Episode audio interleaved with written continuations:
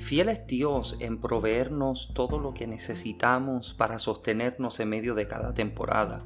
Lo visto a lo largo de los años debería despertar en nosotros la confianza en la fidelidad de Dios y creer que si ayer Dios proveyó, entonces hoy también Él lo puede hacer. Muchas bendiciones, mi nombre es Michael Santiago y les doy la bienvenida a la nueva serie de mensajes titulada Provisión, donde exploraremos la fidelidad de Dios observando cómo provee en tiempos de sequía.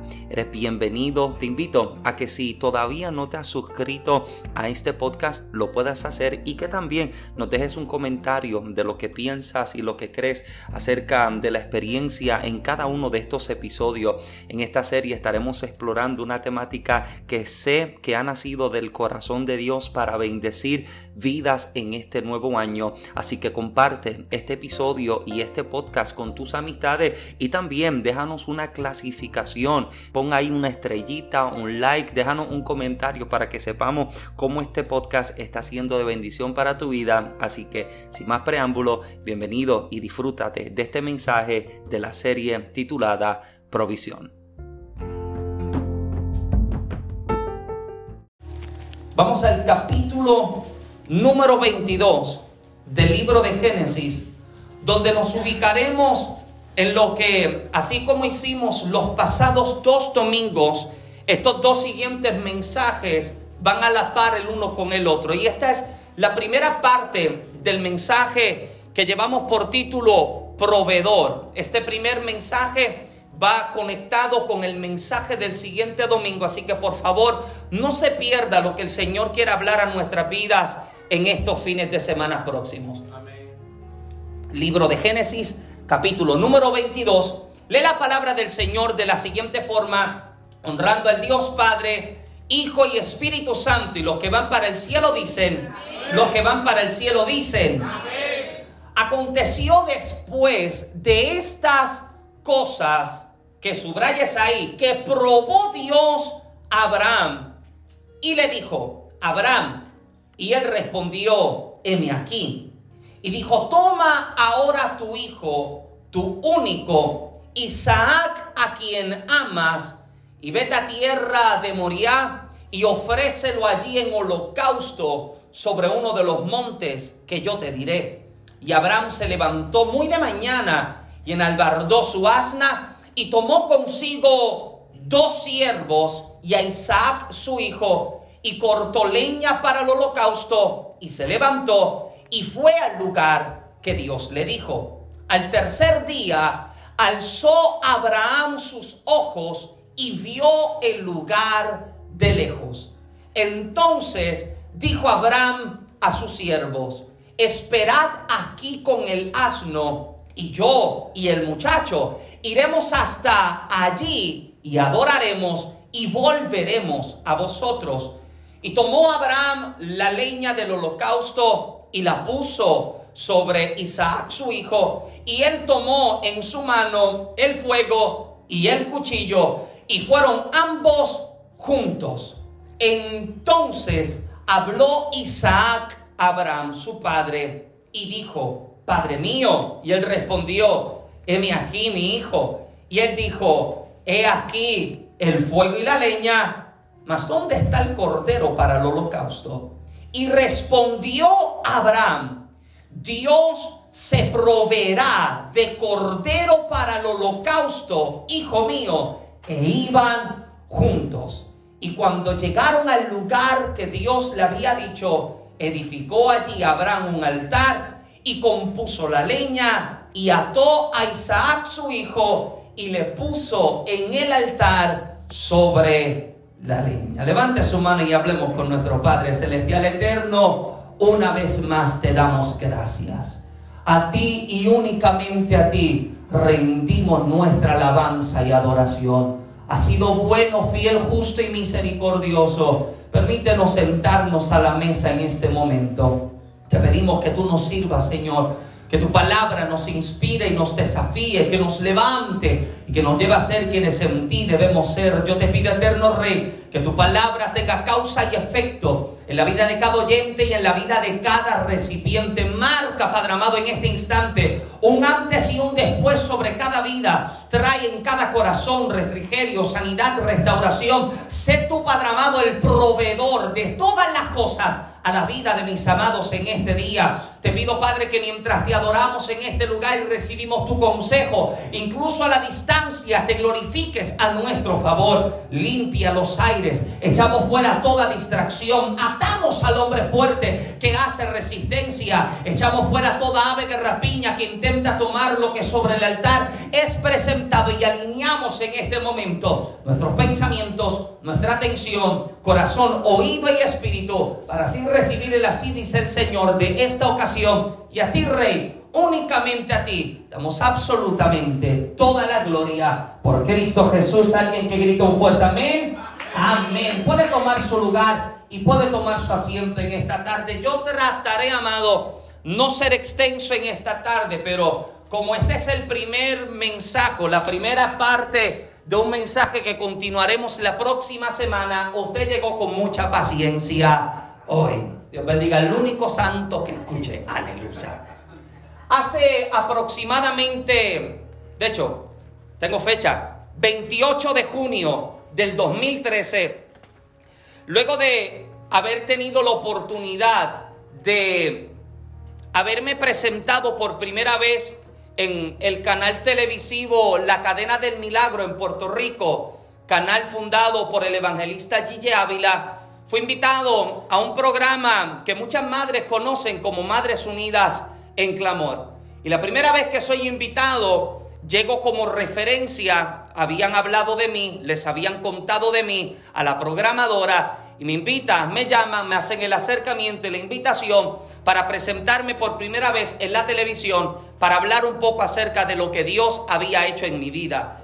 Aquella experiencia fue una tan extraordinaria, eh, nunca había tenido una oportunidad parecida a esta, aunque anterior a esto había tenido la oportunidad de presentarme en diferentes programas radiales, predicando, testificando, presentarme en esta vez por primera vez en la televisión, marcaba algo bastante significativo para mí. Luego de algunos días de haberme presentado en la televisión, Mm, recibo una correspondencia, recibo una carta, que es este papel que usted puede ver acá, escrito por ambas partes, de parte de un hombre que lleva por nombre Heriberto.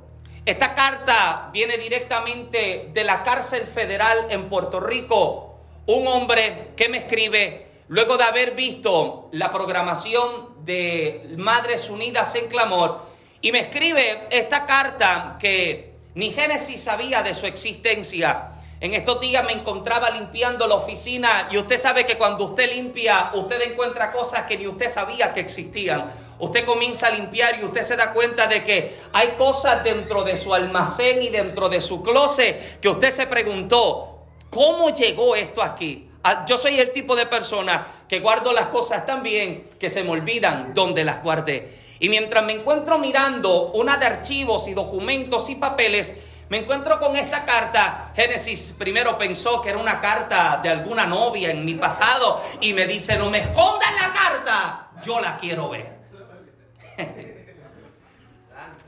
Así que yo la miro y comienzo a recordar el mismo día en que yo recibí esta carta. Y si usted me tiene un poco de paciencia, me gustaría compartir por lo menos la primera parte de esta carta con ustedes para entrar en lo que entiendo que el Señor quiere hablarnos en este día. ¿Estamos listos? La carta dice de la siguiente forma, Michael, Dios te bendiga mucho. Ora al Señor que al momento en que recibas esta carta te encuentres bien de salud y lleno de la unción del Espíritu Santo como una doble porción. Bueno, no sabes quién soy yo, pero aunque no me conoces desde el momento en que te vi en el televisor, en el programa de Madres Unidas en Clamor, te amé en Cristo.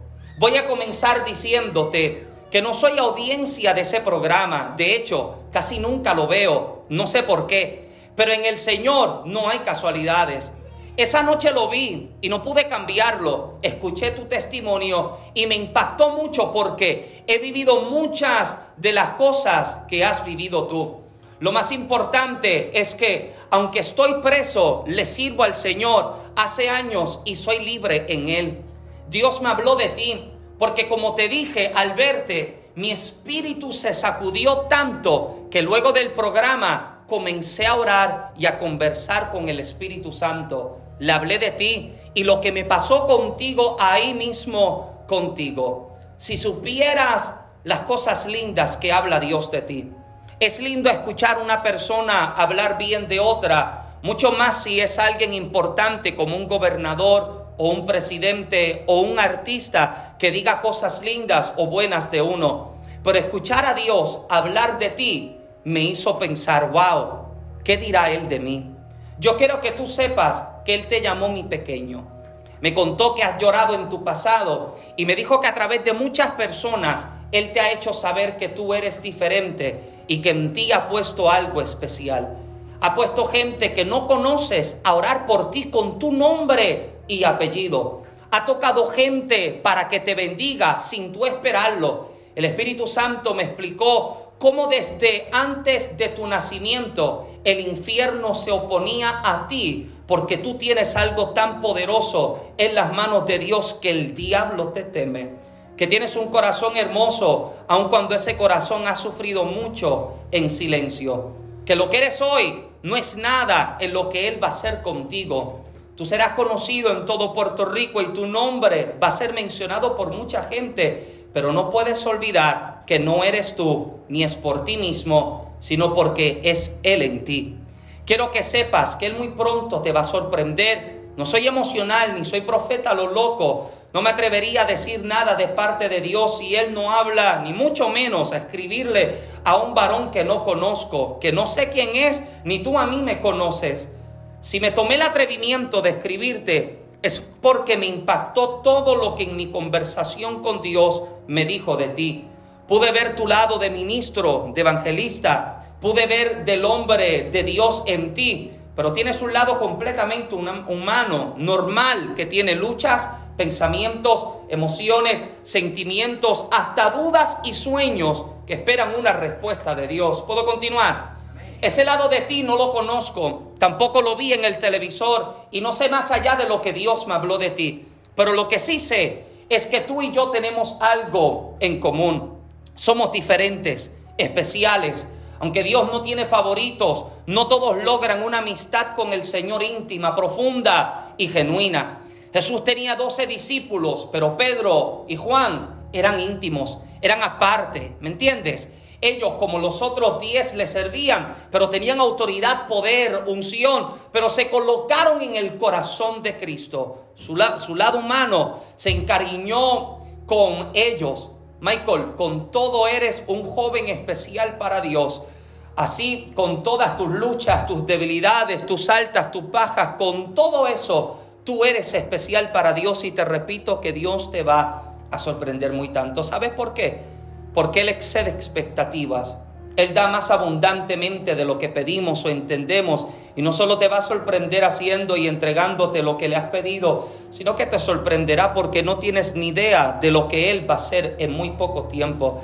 Brother, Él es boricua. Brother, no, no te imaginas. Vas a llorar de alegría, vas a acordarte de mis palabras. Termino con esta última parte que usted quiere escuchar el restante de la carta. Pero bueno, déjame presentarme. Yo me llamo Heriberto, tengo 32 años de edad, nacido y criado en el Evangelio, aunque me aparté y cometí errores graves en mi vida. He sufrido golpes duros por haber abandonado el camino de Dios. He hecho... Eh, eh, he hecho de todo en mi vida, para mi mayor error es que me convertí en un asesino en la calle y por eso caí preso hace siete años. Me dieron una sentencia de 122 años de cadena perpetua, donde el hombre dice que nunca me saldré de la cárcel. Claro, ya Dios determinó otra cosa y yo le creo a Dios. Acá adentro me reconcilié o reconcilié mi vida con Él y llevo cuatro años pastoreando y predicando en la cárcel. También escribí un libro que con el favor de Dios pronto será publicado. Aquí en la soledad, en la cárcel de máxima seguridad, choqué con mi Señor y lo conocí de verdad. Así como tú, tengo llamado especial y el enemigo intentó de todas maneras destruir mi vida, pero no hay quien pueda estorbar los planes de Dios. A la edad de 8 años escuché su voz audible por primera vez. A los 14 años me bautizó con el Espíritu Santo y desde entonces Él es mi amigo. Aunque luego me aparté de Él, pero en prisión nos reconciliamos. Y hoy en día Él es el amor de mi vida. Vivo para Él, canto, predico y hago lo que Él me pida. Bueno, es muy largo mi testimonio y no te quiero aburrir. Solo quería que tengas una idea de quién es el atrevido que te escribe. La verdad es que me gustaría un montón que me escribas, que seamos amigos tú y yo. Y si eres amigo de mi amado, el Espíritu Santo, debes ser amigo mío también. Digo, si tú quieres, si tienes Facebook, yo no tengo una cuenta, aunque casi, ah, yo tengo una cuenta, aunque casi no entro, pero podemos estar en contacto.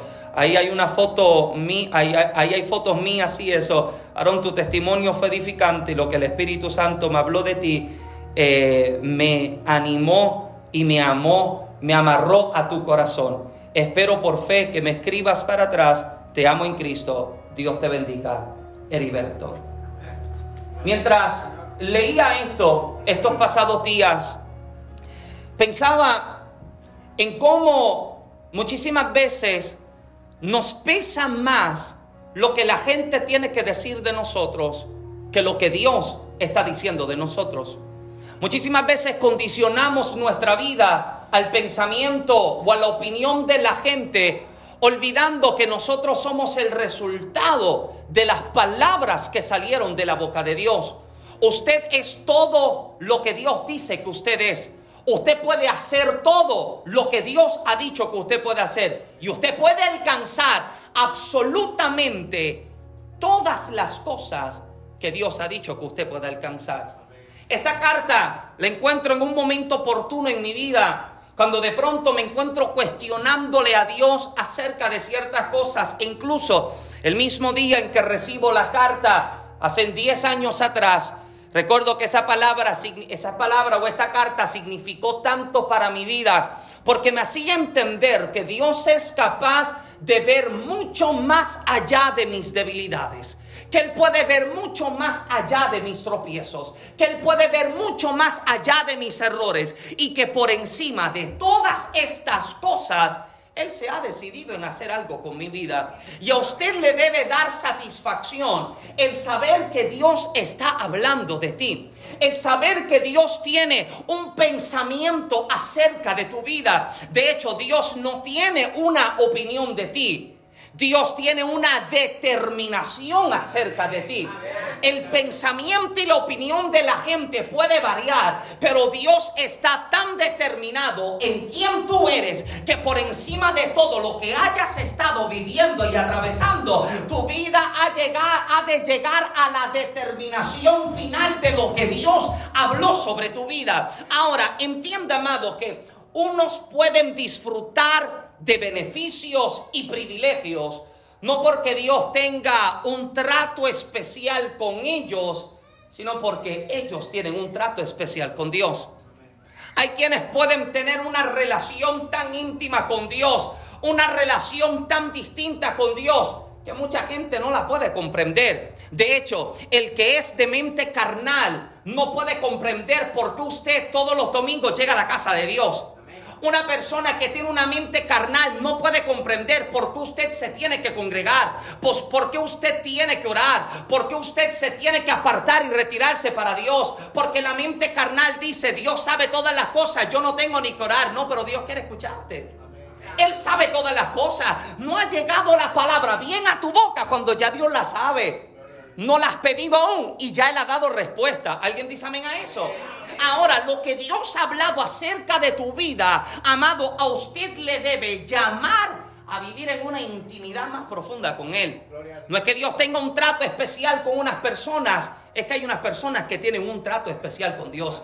Hay unas personas que tienen una relación con Dios tan distinta que la gente no entiende por qué tú cantas como tú cantas, por qué es que tú adoras como tú adoras, por qué tú sirves como tú sirves. Es que la relación que yo tengo es con Él, no es contigo. Contigo yo puedo vivir de cierta forma, contigo puedo tratar de cierta forma, pero lo que yo tengo con Él quizá usted no lo pueda comprender. ¿Alguien está todavía?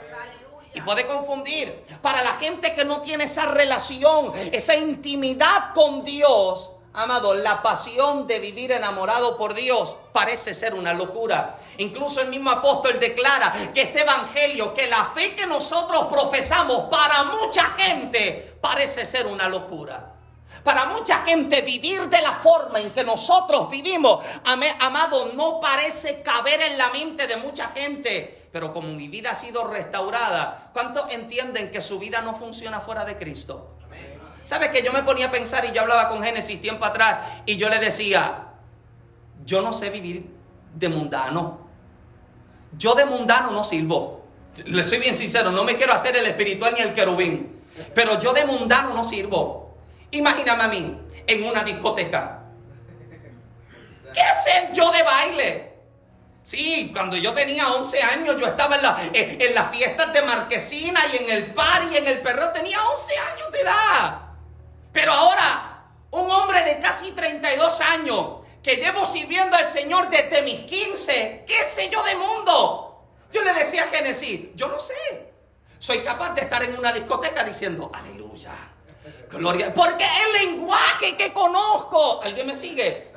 Es la vida que conozco. Y te digo algo, no me arrepiento de haberle entregado mi vida a Cristo porque ha sido lo mejor que ha ocurrido en mi vida. Y te aseguro a ti que entregarte a Cristo ha sido lo que más cambió tu vida, ha sido lo que más transformación ha traído. Y eso te ha llamado y te ha llevado a vivir en una relación que se cultiva. Escuche bien, nuestra relación con Dios es una que debe ser cultivada. ¿Puedo predicar? Qué bueno, tengo refugio en la puerta hoy. Es una relación que debe ser cultivada. Es una relación que necesita encontrarse en un constante, en una constante búsqueda. Escuche bien, amigo, amado. Hay cosas que solo son reveladas a los amigos.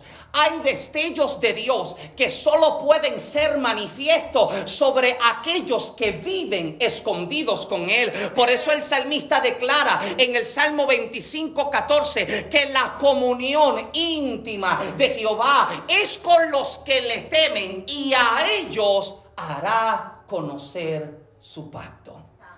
Te das cuenta que cuando habla de la comunión íntima, está hablando del consejo o del grupo muy interno. Usted puede tener 20 amistades, pero de los 20 siempre hay uno o dos que son los más cercanos.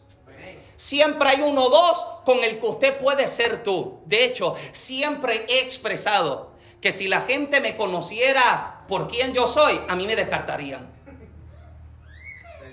Sí, yo relajo. Yo también me río y tomo café. Y hay gente que si compartiera contigo cinco minutos dirían, este tipo no es espiritual. Esta mujer que, que habla lengua ni lengua, y mírala contando chistes. Sí, porque somos mortales. Nosotros somos humanos, amados. No hay nada de mal que usted pueda vivir una vida de libertad en Cristo, de alegría, porque escuche bien, amado, Dios no te está velando con una vara esperando a ver que tú te rías. Vamos a ver si se ríe. Si se ríe, le voy a dar una pela. Y la gente, amado, a veces llega con esta cara de que, no, yo, eh, vivir para Dios, yo tengo que mantener el yo no me puedo reír, yo no me puedo. No, amado. Usted puede ser quien es usted delante de Dios porque Él te conoce mejor de lo que usted se conoce. Y siempre usted encontrará estas amistades, estos íntimos que se encuentran en el núcleo más interno, más exclusivo de tu vida. No porque tú quieras darles a ellos un trato especial, es porque ellos quisieron darte a ti un trato especial y se abrieron más contigo, fueron más confidenciales contigo, tuvieron y mostraron más confianza contigo. Y de igual forma hay personas, amados, que tienen una relación con Dios tan distinta. Tienen una relación con Dios tan diferente. ¿Puedo predicar en esta tarde? Dios le puede confiar a los íntimos lo que no le puede confiar a los distantes. Mm, lo repito una vez más. Dios le puede revelar ciertas cosas a los íntimos que no le puede revelar a los distantes. Y hay personas que se han sentado a observar las bendiciones que aquel goza y que aquel disfruta y le cuestionan a Dios por qué ellos no pueden disfrutar lo que aquel está disfrutando porque nunca lograron comprender que la relación íntima que aquel tuvo era mucho más fuerte que el compromiso a medias que yo tengo. Aquel vive tan comprometido por Dios que se entregó de lleno. Pero yo que vivo una vida espiritual a medias, estoy esperando que los mismos beneficios que refugio disfruta, yo también los pueda disfrutar. Bendito eh. Dios. Y hay cosas que Dios quiere confiar sobre tu vida y que Dios quiere manifestar sobre tu vida, que solo puede ser revelado, solo puede ser entregado y solo puede ser manifiesto en una relación más profunda con Él, en una intimidad más intensa con Él. Lo que Dios te quiere entregar y lo que Dios quiere revelar no lo quiere hacer, escuche bien, por medio de intermediarios en la tierra. Lo quiere hacer directamente contigo y por eso es que te llama a pasar tiempo con Él. A usted no le ha ocurrido, amado, que usted de pronto se encuentre en medio de, qué sé yo, la visita que te llegó a casa o estás en algún lugar hablando con alguien, estás en algún lugar compartiendo con personas y siente el llamado de Dios para apartarte orar. ¿No te ha ocurrido que estás en algún lugar y tú sientes ese tutum, tutum? Michael quiere hablar contigo. Pero Dios, estoy haciendo café para Fernando que llegó. Tum, tum, tum, tum. Michael, apártate unos minutitos que es que, es que quiero conversar contigo. Pero Dios, estoy comiéndome los taquitos que, que Marisela hizo. Y el tum, tum. Michael, es que yo quiero hablar contigo. Y porque escuche bien, no es lo mismo que usted quiera pasar tiempo con Dios a que Dios quiera pasar tiempo contigo. No es lo mismo que usted de pronto tenga el deseo de querer llegar a la casa de Dios a que usted sienta el deseo de Dios de llamarte para pasar tiempo con Él. Eso es lo que hace Dios con los íntimos. Le está diciendo, hay algo que yo quiero hacer en casa de Dios, pero lo quiero hacer a través de alguien. Y de pronto viene y dice, Sandra es de lo que está cerca, Sandra es de los internos, déjame llamarla, Sandra, vete, apártate cinco minutos contigo, que quiero hacer algo diferente contigo. Porque escuche bien, amado, la gente con la cual Dios puede contar y a la gente a la cual Dios puede entregar algo de grandeza, siempre lo puede hacer con la gente que es apartada para Él, la gente que es íntima para Él. Él es el amado que se desespera por estar contigo. Él es el amado que se desespera para contarte lo que va a hacer, para compartir los planes de bien que tiene preparados para ti. Ahora yo te pregunto, ¿cómo lo conoces tú? Tranquilo, ya mismo predicamos. ¿Cómo es tu relación con Dios? ¿Cuál es tu perspectiva de Dios? ¿Lo conoces a través de el pastor o el profeta o el evangelista? ¿Lo conoces por el estudio bíblico semanal o lo conoces por tu relación con él? No es malo usted escuchar lo que Dios está haciendo en la vida del hermano. No es malo escuchar el testimonio. No, amado, no hay nada de, negativo ni de malo en eso. Pero ¿cuándo tú vas a contar lo tuyo? ¿Cuándo vamos a pasar de vivir contando lo que 100 años atrás ocurrió en Puerto Rico? Y vamos a comenzar a hablar de lo que Dios está haciendo en este momento. ¿Cuándo va a llegar el día en que nosotros digamos, fue bueno lo que se vio el año pasado? Oh, pero lo que yo estoy viviendo hoy es mucho más grande que lo que viví ayer. Amado, pero Estamos esperando a que Dios haga cosas, mi amado. A mí, esto, esto a mí me, me, revienta la vena del cuello. La gente que de pronto se aparta conmigo y me dice, me llaman aparte y me dice, varón, usted puede hacer un ayuno por mí. Yo digo, pero si no ayuno casi por mí, ¿tú quieres que yo ayune por ti? Ah, usted, usted no quiere conversar conmigo. Usted pensó que yo tenía alas y ¿cómo se llama esto? La aureola. No, amado. Varón, usted puede sacar seis días. Eh, eh, seis días. ¿Cuánto? ¿Alguien está acá? Porque quiero disfrutar del beneficio con las rodillas de Jonathan. Yo quiero disfrutar del milagro con la oración de Fernando. Pero Dios me está diciendo, ven tú, entra tú, métete acá, porque aquí yo quiero hacerlo directamente contigo. No por lo que aquel vio, no por lo que aquel contó. Quiero hacerlo exclusivamente por ti. Ahora escuche bien, amado. Me preocupa y me parece demasiado preocupante si tu relación con Dios depende de dos servicios a la semana. Cuando eliminamos el martes y el jueves y dijimos que nos reuniríamos domingo y miércoles, si mi relación con Dios dependía de tres días estar en la casa de Dios, amado, ahora que tengo dos, la relación habría, tambaleado, ¡pum! y cayó el suelo. Porque nuestra relación con Dios debe trascender un horario de servicio. Hemos explicado que nuestra adoración a Dios no empieza con la primera oración inicial en el servicio. Comienza en el momento en que usted abre los ojos en la mañana. Y usted entendió que Dios tenía una oportunidad que quizás otra gente no pudo recibir. ¿Alguien está acá? Que Dios te dio a ti la oportunidad de levantarte de tu cama cuando hay gente que ni de la cama se puede mover. Eh, eh, ahí es que comienza ese día de adoración con Dios. Pero amado, si nuestra relación con Dios depende de servicios a la semana, me parece preocupante. Porque entonces estás cinco días a la semana descomunicado con Dios. Dios. Es como tener una señal intermitente en el teléfono. Hello, ¿me escucha? ¡Ay! Domingo me comunico y lunes pierdo comunicación. Martes no, ni vibra el teléfono. Y miércoles escucho a Dios. ¡Wow!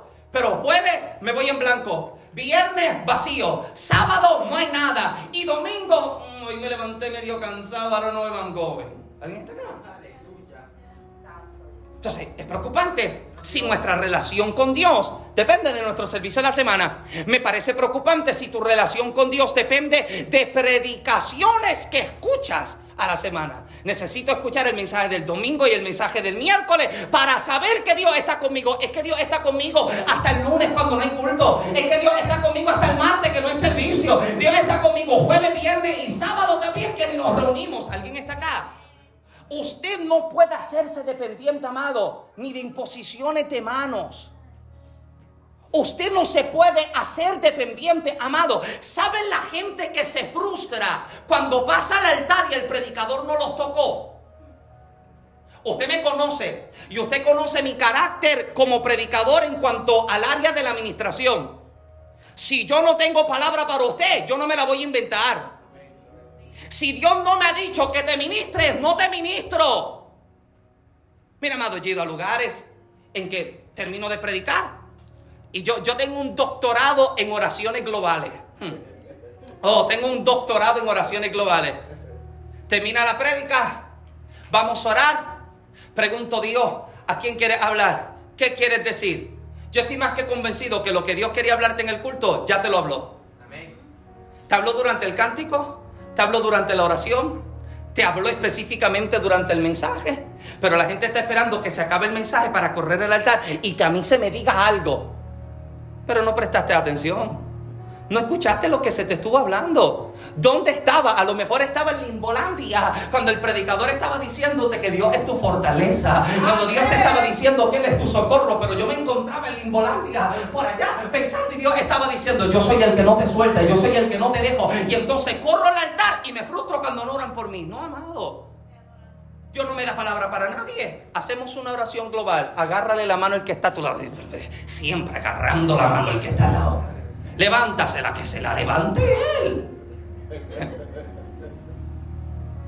Pero no me puedo hacer dependiente de una imposición de manos para tener una relación con Dios.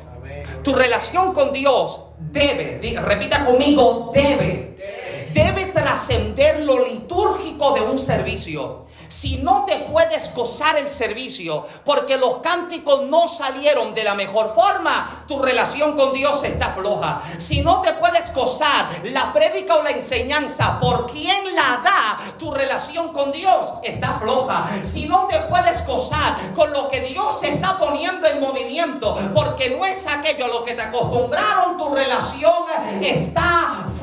Dios quiere que tú tengas una relación con Él tan fuerte en que me gozo en el servicio de miércoles, me gozo también en el servicio de martes, me gozo en el servicio de niños, también me gozo en el servicio en el hogar, me gozo en lo que Dios está haciendo en la casa, me disfruto lo que Dios está haciendo en el evangelismo, porque mi relación con Dios está trascendiendo lo litúrgico de un servicio, porque Dios para mí es mucho más que un culto de dos horas. Dios para mí es más que un estudio que se pueda dar en la semana. Él es el Dios que me acompaña día y noche, mi sanador, proveedor, libertador. Yo no sé cómo tú lo conoces, pero Él es el Dios de los íntimos que te dice, quiero hacer contigo algo tan extraordinario y te estoy llamando a mi presencia. Alguien dice, amén fuerte al Señor. Oh, de lo fuerte que es para el rey.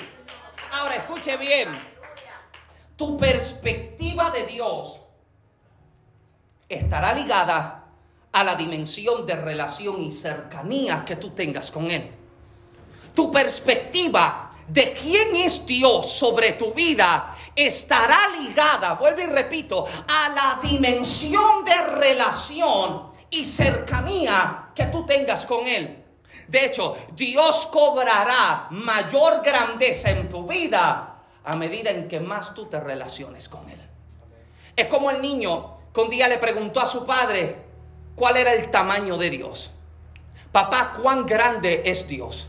Y el papá lo saca así afuera del patio y le hace mirar el cielo y de pronto se veía un avioncito por allá arriba que parece una hormiga y le dice, papito, mira, así de grande Dios. Y el nene mira el avión que va volando por allá a la distante. De pronto mete al niño en el carro y lo lleva al aeropuerto y se llega donde se encuentran los aviones estacionados y le hace ver el avión y le dice, papito, así de grande también es Dios. Porque tu perspectiva de Dios va a cambiar a la medida en que más cerca tú estés con Él. Y mientras más tú te relacionas, más grande cobra Él en tu vida. Mientras más tú te acercas, más grande tú lo comienzas a ver. Mientras más tú te acercas, más tú aprendes de Él, más tú ves en Él, más tú experimentas. Yo no sé cómo está tu relación, yo no sé qué perspectiva tú tengas, pero Él es el Dios que te dice, si tú me vieras de cerca, verías que yo nunca te dejé, verías que yo nunca te abandoné, verías que yo soy el que está contigo en la noche oscura, pero también estoy contigo en el desierto, en la tormenta. Soy el Dios que está presente. Aleluya. Ahora, para el pueblo de Israel, Dios tenía diferentes nombres con los que lo llamaban. ¿Puedo predicar en esta tarde? Aquí lo ya, hemos llegado a la parte que a usted le gusta. El pueblo hebreo tenía una cantidad de nombres que le tenían a Dios, porque de acuerdo al escenario de adversidad en el cual ellos estaban, se preparaba un ambiente donde Dios se manifestaba y debido a esa manifestación de Dios, ellos tenían una revelación de Dios. Hay un escenario, hay adversidad, hay crisis, guerras, batallas y Dios se manifiesta. Y su manifestación le entregaba al pueblo una revelación de quién es Dios. Todo escenario de adversidad que hoy estás viviendo está preparando el escenario para que Dios se muestre a tu vida como tú no lo conoces. Lo que hoy estamos viviendo, lo que hoy estamos atravesando, se está convirtiendo en el escenario en que Dios está separando y apartando para presentarse de una forma completamente diferente. Los hebreos conocían a Dios por 21 nombres diferentes. Algunos pueden diferir en la cantidad de nombres, pero tengamos un poco de paciencia. Lo conocían como Adonai, significa Señor. Lo conocían como el Dea, Dios del conocimiento. Lo conocían como Elión, Dios altísimo. Lo conocían como el Gibor, Dios poderoso. Lo conocían como el Olam, Dios eterno. Lo conocían como Elohim, juez y creador. Lo conocían como el Roy, Dios que ve. Lo llamaban El Shaddai, Dios Todopoderoso. Lo conocían como Yahvé, Señor o Jehová. Lo conocían como Jehová Mecodisquem, significa Señor santificador. Lo conocían como Jehová Roy, el Señor es mi pastor. Lo conocían como Jehová Shama, el Señor está presente. Lo conocían como Jehová Rafa, Señor sanador. Lo conocían como Jehová Siquenú, el Señor es nuestra justicia. Lo llamaban Jehová El Señor proveerá. Lo llamaban Jehová Nisi, el Señor es nuestro estandarte. Lo llamaban Jehová Salom, el Señor es paz. Lo conocían como Jehová Sabaoth, el Señor de los ejércitos. Lo llamaban Cana, Dios celoso. Lo llamaban Kadosh Israel, el Santo de Israel. Y lo conocían como Él, haciendo referencia como el único Dios. Yo no sé cómo tú lo conoces. Pero te das cuenta que la forma en que nosotros nos manejamos y la forma en la que nosotros rendimos nuestro servicio a Dios habla de la perspectiva que nosotros tenemos de Él. ¿No te das cuenta que hay unos que lo conocen solo como Jehová de los ejércitos? Hoy es noche de guerra espiritual y llegamos vestidos de militares. Líneas negras acá y con el cuchillo de Rambo, que el diablo se ponga que... Porque lo conocen como Jehová de los ejércitos. Hay unos que usted los ve. En Puerto Rico diríamos que tienen una pasta, tienen una calma, porque lo conocen como Jehová paz, él lo conocen como Shalom. Y usted lo ve que está atravesando lo peor de su vida y dice, ah, no, tranquilo, eso está en manos de Dios. Y usted lo mira y dice, ¿pero qué, le pasa al tipo este? Este tipo no se ha dado cuenta que el mundo se le está cayendo encima, pero usted lo ve ¿por qué? Porque lo conocieron como Jehová Shalom. Hay uno amado que usted lo puede encontrar mondado, la cartera está pelada y seguir diciendo, nada, eso no es nada, si Dios es mi proveedor, Él es Jireh. Hay alguien que me sigue todavía, gente que está a punto de emprender, caminar en algo nuevo y te dice, no, yo estoy tranquilo. Si Nisi está conmigo, Él es el estandarte. Y hay caminos que Él va a ver que nadie va a cerrar delante de mí. ¿Por qué? Porque tu relación con Dios y tu perspectiva va a depender de la forma en la que usted viva para Él. Usted tiene una relación con Dios y escúcheme bien, amado. Dios quiere que usted lo conozca en todas sus facetas. Dios no quiere que usted solo lo conozca como sanador, Él quiere que usted lo conozca como paz no solo quiere presentarse como justicia, Él quiere presentarse como provisión. ¿Alguien me sigue todavía? Job podría decir, al final de su carrera, yo pensé que yo había visto a Dios, de oídas yo había escuchado, pero ahora mis ojos lo pueden ver. No es lo mismo escuchar que Él sana a saber que Él te sanó. No es lo mismo saber que Él provee al ver que Él te proveyó. No es lo mismo ver que Él trae justicia a ver que Él la manifiesta sobre tu vida amado, pero para poder conocer más en Él, amado, yo necesito acercarme a conocerlo más a Él. Él me está llamando a conocerlo más. Y para cada escenario siempre había una respuesta de Dios y siempre hay una respuesta de Dios. Él está tan pendiente de tu vida en que se puede manifestar como todo lo que estás necesitando. Si necesitas sanidad, Él es tu sanador. Si necesitas libertad, Él es tu libertador. Si necesitas justicia, Él es tu juez y tu abogado. Si necesitas provisión, Él es tu proveedor. No sé de qué estés careciendo hoy en tu vida, pero Dios es todo lo que tú necesitas. En Él encuentras todo lo que sacia tu alma. Alguien si se lo van a dar a Dios, déselo fuerte que esta tarde. Nuestra perspectiva va a cambiar a medida en que más me relaciono con Él. A medida en que más cultivo mi relación con Él. Amado, cuando nosotros somos convocados a nuestros servicios de clamor, de oración y de intercesión, no lo hacemos para que usted pase dolor en sus rodillas. Lo hacemos para que usted continúe cultivando su relación con Dios. Cuando nosotros los convocamos a un ayuno congregacional, que usted viene el último domingo de este mes a hacer ayuno. Aleluya. Nosotros no le estamos llamando para que usted pase hambre. Le estamos llamando para que usted cultive su relación con Dios. Alguien dice amén. Entonces, como Dios nos está llamando a vivir más cerca, amado, Él está diciendo, hay cosas que tú no has visto todavía. Hay cosas que tú no has experimentado todavía. Y Él quiere revelarlo.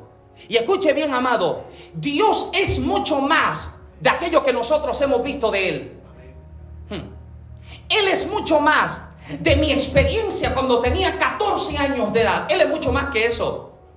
Él es mucho más que sentir que los pelos de detrás del cuello se me ericen. Él es mucho más que sentir que caigo al suelo y que Lugier me tapa con el paño blanco. Él es mucho más que eso, amado.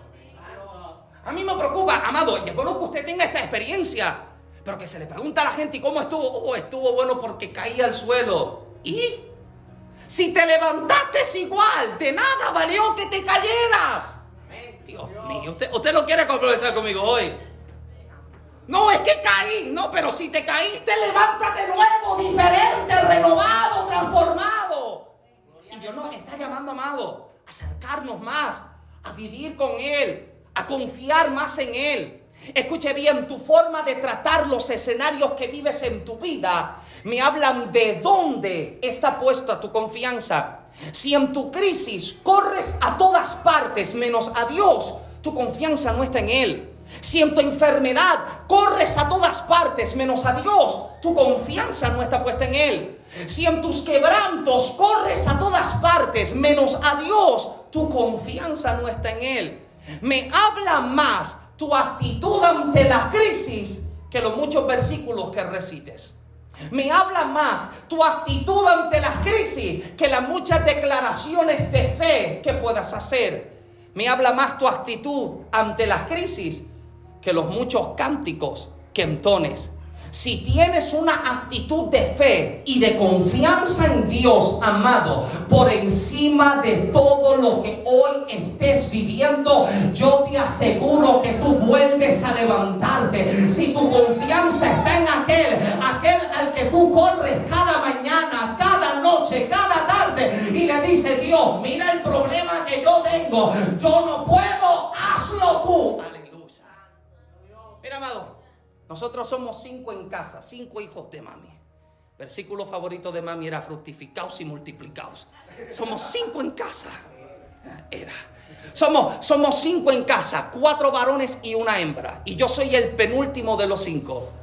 Y el que se ha criado con muchos hermanos, tú sabes que tú te metías con uno. No, tú estabas buscando pleito con los cinco. Tú le alzabas la voz a uno, tú tienes cuatro que te caen encima. ¿Alguien me sigue todavía? Y tu enemigo sabe muy bien quién es el que está delante de ti. Tu enemigo sabe muy bien en dónde tu confianza está puesta. Por eso es que escuche bien, amado, mucho de lo que el enemigo trata de hacer es sencillamente tratar de meterte miedo. Porque si él te intimida, usted no hace nada. Si él te intimida, usted no avanza. Pero cuando usted sabe quién lo vaquea a usted, hello, cuando usted sabe quién fue el que te habló, cuando usted sabe quién es el que te está usted dice, papito, tranquilo, que ya mismo llega el mío. Tú pareces ser grande, pero el mío es más grande de que tú. Amado, cuando tu confianza está puesta en Dios, amado, usted camina con fe, usted camina tranquilo y usted camina, amado, pendiente en aquello que el Señor habló sobre su vida. ¿Por qué? Porque nuestra fe es el combustible que nos mantiene en movimiento. Toda la vida de Abraham es una de constante fe. Usted necesita fe, amado, para todo lo que usted vaya a hacer en su vida. Todo lo que Dios le esté llamando, usted necesita fe para verlo. Incluso los mismos dones que el Espíritu da operan a través de la fe. Porque si yo no tengo fe, no puedo creer que Dios revele en ciencia.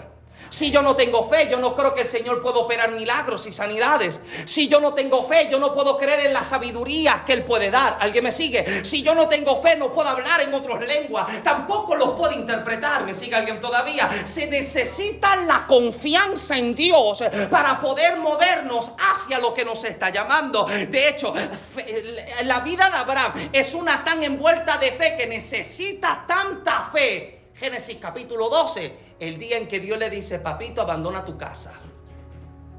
Vete de tu tierra y de tu parentela. ¿Alguien está acá? Dios le está diciendo, has estado aquí toda tu vida, has estado en este lugar tanto tiempo, pero lo que yo quiero hacer contigo, no lo voy a hacer aquí. Sal de tu tierra y de tu parentela. Necesita fe para despedirse y separarse de su familia. Lot, tú tomas tu camino, yo voy a tomar el mío. ¿Alguien me sigue? Necesita fe para entrar y salir en batallas y necesita fe para volver a intentar con su esposa de tener hijos. ¿Alguien está acá? Este hombre, toda su vida es una envuelta en fe. Y si usted tiene fe, amado, para creer en lo que Dios está haciendo, amado, yo te aseguro que esa fe va a ir en crecimiento, va a ser respaldada, pero esa fe va a ser probada.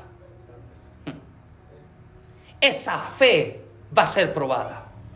Pedro declara su carta, primera de Pedro 1.7. Porque la fe de ustedes, versión Dios habla hoy, porque la fe de ustedes es como el oro. Su calidad debe ser probada por medio del fuego.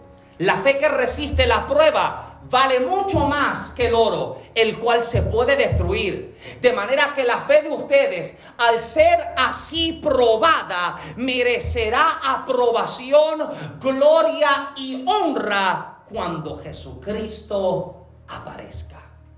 Llévate esto en esta tarde. Lo que Dios quiere hacer en tu vida requiere de una prueba de fuego. Lo que Dios está a punto de hacer lo que Dios quiere entregar sobre tu vida, lo que Dios ha separado para operar en ti, ha de requerir de una prueba de fuego. Y tu fe va a ser probada de tal forma en que ya no vas a confiar en tus capacidades. No vas a confiar en lo que tus manos pueden alcanzar. Van a depender única y exclusivamente de lo que Dios estará haciendo. Hay quienes, escuche bien, todavía le están cuestionando a Dios el porqué de ciertos escenarios en su vida sin darse cuenta de que su fe estaba siendo probada. Para que tu vida pueda recibir lo que Dios preparó, primero tu fe necesita elevarse a una altura del mismo milagro que has de recibir. Toda la vida de Abraham es una de constantes retos y desafíos, ya que Dios lo está preparando para conocer al Dios proveedor. Y hay cosas que aún no conoces de Dios y Él te está diciendo, para que conozcas más, más voy a tener que apretarte. La semana pasada, o dos, eh, sí, la semana pasada hablábamos del producto que la mujer presenta, lo único que tiene en casa harina y aceite. Y ambos productos son el resultado de un proceso de trituración o de presión y aplastamiento. Y cuando tu fe entra ante escenarios de fuego, Dios no lo está haciendo para matarte. Dios no lo está haciendo para detenerte. Dios no lo está haciendo para estorbarte en tu avanzar. Lo está haciendo para elevar tu fe, para prepararla, para ver lo que todavía no has visto. Cuando nos encontramos en medio de estos escenarios, amado, nuestra humanidad se cansa. Nuestra humanidad se resiste. ¿Sabes lo que me fascina de, la declaración del escritor a los hebreos cuando declara en Hebreos 12:2, puestos los ojos en Jesús, el autor y consumador de nuestra fe? Observe la declaración del escritor. Él no dice puestos los ojos en Cristo. Él dice puestos los ojos en Jesús. ¿Sabes por qué? Porque Jesús es humano. Jesús duele. Jesús se encuentra en Getsemaní y el peso de todo el pecado está cayendo sobre su vida. ¿Y sabe lo que su carne está diciendo? Padre, si es posible, pasa de mí esta copa, porque su carne se resiste. Y tu carne siempre ha de resistirse a los procesos de fuego a los que Dios mete tu fe. Aleluya. Tu vida siempre se ha de resistir porque la humanidad, la carnalidad nuestra, amado, no comprende el método de trabajo de Dios y nos resistimos. Y la humanidad de Jesús está diciendo, si puedes. Oh, pero el Espíritu clama y dice, pero que no se haga mi voluntad, que se haga la tuya. Cuando tu espíritu puede entrar en esta conexión con Dios, en la que tú puedes ver lo que Dios está haciendo, usted dice, me duele, pero Dios ayúdame a soportarlo. Me duele, pero ayúdame a permanecer, porque de esto es que se trata, amado. Esto no se trata del primero que llega, esto se trata del que llega hasta el final. Llego cojeando, llorando y herido, pero yo llego, yo me mantengo y cuando mi humanidad hace resistencia, Dios me dice, tranquilo que yo no te dejé. Tranquilo que yo no te solté. A lo mejor no puedes entender, sé que te duele, pero yo estoy probando tu fe porque cuando yo termine, o tú vas a tener una fe completamente diferente. La religión te enseña que lo que Dios está haciendo es que te está castigando. Aquí hemos expresado el año pasado en una de las series de mensajes cómo mucha gente lamentablemente tiene un concepto equivocado de Dios en que, en que lo único que le enseñaron es que Dios lo está esperando con una varita en el templo para que cuando llegue le dé la pela. La gente no se atreve a llegar a la casa de Dios. Porque los terroristas espirituales le dijeron, cuando tú llegues Dios te va a escocotar. Eso es palabra boricua. Cuando tú llegues te van a dar hasta dentro del pelo. Y Él es un padre que te comprende y que sabe que su hijo malgastó todo en la vida, malgastó toda su herencia. Y cuando llega arrepentido, el hijo no ha llegado bien a casa. Cuando papi sale a recibirlo, a encontrarlo y abrazarlo, le cambia la ropa, lo peinan, lo afeitan, le ponen anillos, matan el becerro más grande. Y el que está en casa, que nunca se fue, dice, y para mí nunca hicieron fiesta. Si todo lo que está es tuyo. Todo lo que hay está disponible para que tú lo disfrutes. Alguien está acá. Pero Dios no te está castigando, amado. Él no te está golpeando fuerte porque no es que tú mereces que... No, amado. Yo recuerdo de niño cuando mami se paraba en la puerta. Y yo la veía con la mano así escondida detrás. Entra. Gloria, no te rías. Entra, no, tú me vas a dar. No, yo no te voy a dar. Mira, amado, usted nunca más volvió a confiar en su vida.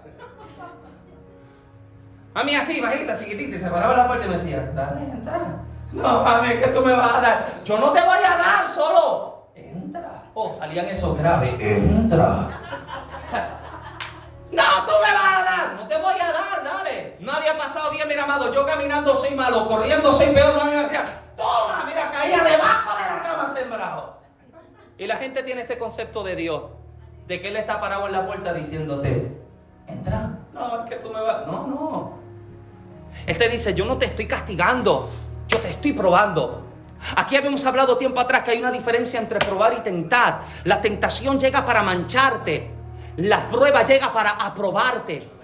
La tentación tiene la intención de desacreditarte, de dañar tu, tu, imagen, de dañar quién tú eres, de corromper tu esencia. La prueba no tiene esa intención. La prueba tiene la intención de que cuando tú salgas de ella, tú salgas más fuerte que como entraste. Tú salgas con más fe que con la que entraste. Tú salgas más fuerte como entraste. Y Dios te está diciendo, no es que te estoy castigando, es que te estoy probando para que tu fe se pueda elevar a una altura en que puedas recibir el milagro que me estás pidiendo.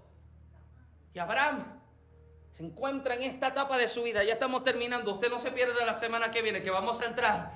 Abraham se encuentra en esta etapa de su vida en que aquello que Dios está pidiéndole es algo amado que usted nunca dejaría pasar por su mente. Usted nunca se imaginaría. Escuche, el único sacrificio verdadero que le gusta a Dios es este, hacer las cosas por amor, aunque supongan un sacrificio. Cuando te cuesta, cuando te duele, tu fe siempre ha de requerir sacrificio.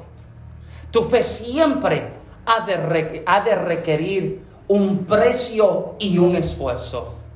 ¿Sabes cuando entiendes que tienes fe? Cuando entregas lo que Dios te pide sin tener que cuestionarle.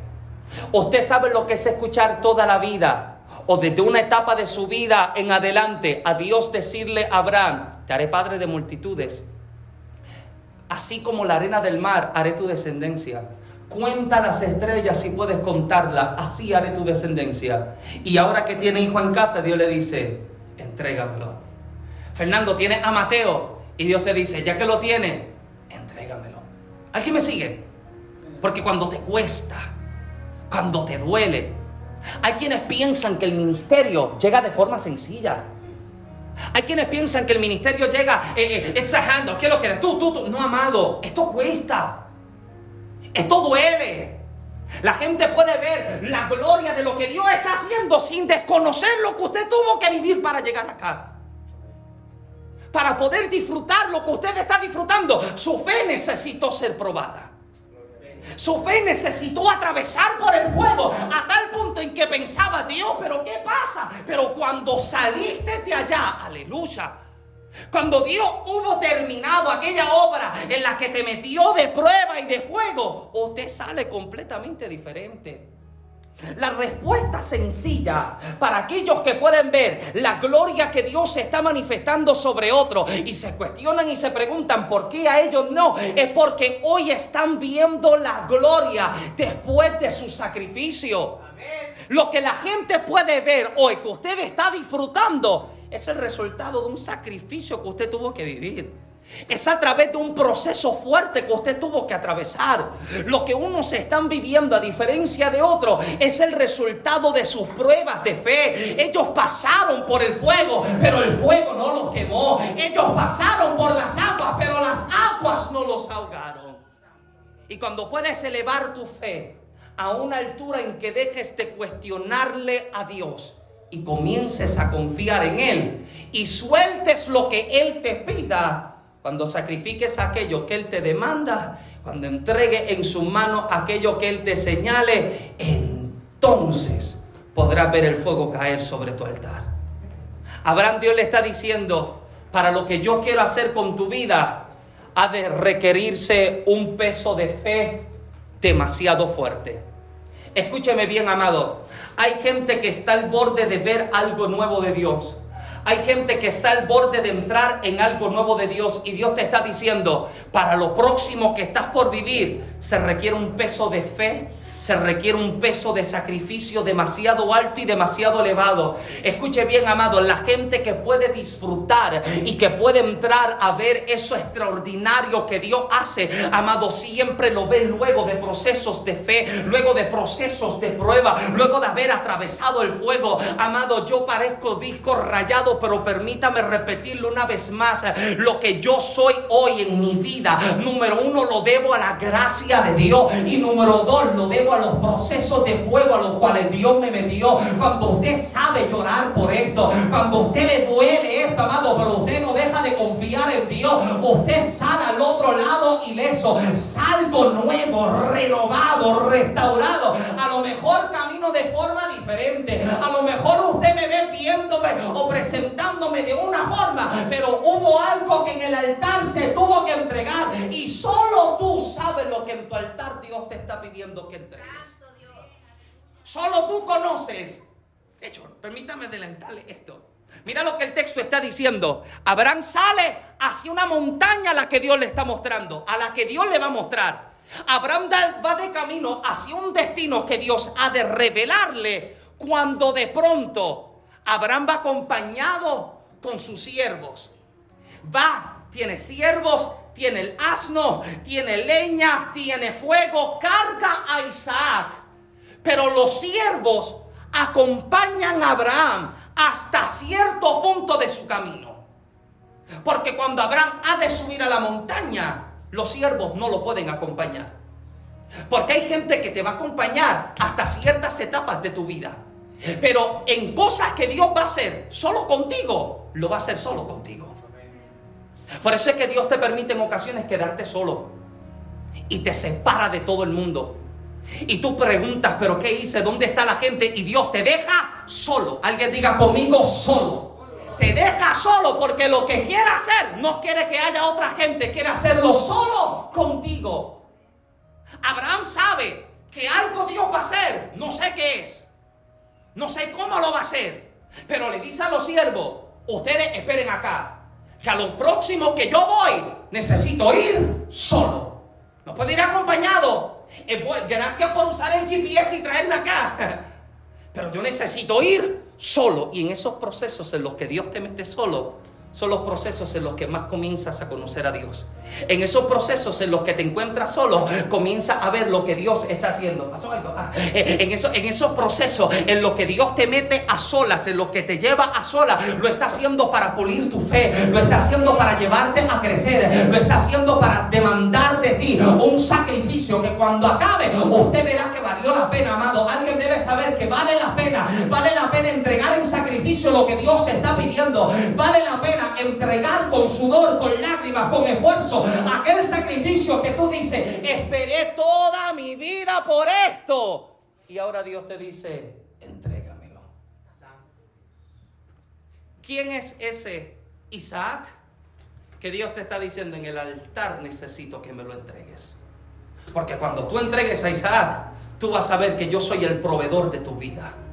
Cuando tú me entregues a Isaac en el altar, sí, sí, al que tú amas. Hmm. Yo creo que si Dios le decía a Abraham, entrégame a la suegra, se la traía envuelta y con un lazo y todo, aquí la tiene. No. Es porque Genesis está allá. Sin devoluciones, dice Orlando. Pero no, no. ¿Sabes por qué no le pidió la suegra? Porque le dijo al que tú amas. No le pide la suegra porque le dice, entrégame el que, al que tú amas. Gracias, usted, usted, lo entiende cuando llega el carro. Entrégame a Isaac. Y cuando tú me lo entregues, tú vas a ver que antes de que tú hubieras soltado de tus manos, ya yo había soltado de las mías. Antes de yo haber desatado sobre, antes de que tú hubieras desatado y entregado, ya yo hube desatado lo que tú estabas necesitando. Y hay gente que hoy, terminamos acá, llega el domingo que viene, hoy hay gente que se encontró delante de Moriah. Se encontró delante de la montaña que Dios le señaló, donde Dios le dice, aquí yo voy a probar tu fe. En esta montaña yo voy a ver si tú me amas como tú dices. En esta montaña yo voy a ver si verdaderamente tú me sigues porque me amas o si tú me sigues por los beneficios. Es fácil seguir a Dios mientras hay milagros, mientras hay sanidades, mientras hay provisiones, pero cuando no hay nada. Cuando Dios está en silencio, le seguimos sirviendo. Corremos detrás de Él. Llegamos a la montaña de Moriah. Y Dios le dice, aquí tu fe va a ser probada de tal forma en que tú mismo vas a hacer, porque escucha esto, Dios no te prueba para Él ver, no, ya Él lo sabe. No es que Dios te mete para Él ver si tú lo amas, no, es para que tú veas si tú lo amas. No, Dios te está probando porque Él quiere ver, no, ya lo ve, ya Él lo conoce. Él sabe de lo que tú eres capaz y no. Él lo que quiere es que tú te encuentres con la realidad que tú estás viviendo. Porque digo amar a Dios, digo servirle, digo creerle. Y Dios dice, ok, vente, te voy a parar frente al espejo para que tú veas. Y sabes que Abraham pasa la prueba porque su fe es probada. Y dice Dios, yo te amo más que al hijo que yo tengo en las manos. Te amo más que aquello que tú me estás pidiendo. ¿Alguien está acá? Te amo más que aquello que tú demandas que coloque sobre el altar. No sé para qué tu altar se preparó, pero Dios está diciendo, cuando tú lo entregues, verás que tú me amas, que me sirve, no por beneficio ni intereses, me sirve porque me amas, porque conoces quién yo soy y porque tienes relación conmigo. Vas a saber que yo soy el proveedor de tu vida. Póngase de pie conmigo en esta tarde, por favor. Aleluya. Acompáñeme con sus manos arriba a pedirle a Dios, Señor, ayúdame, ayúdame a elevar mi fe a esa altura a la que tú la estás llamando.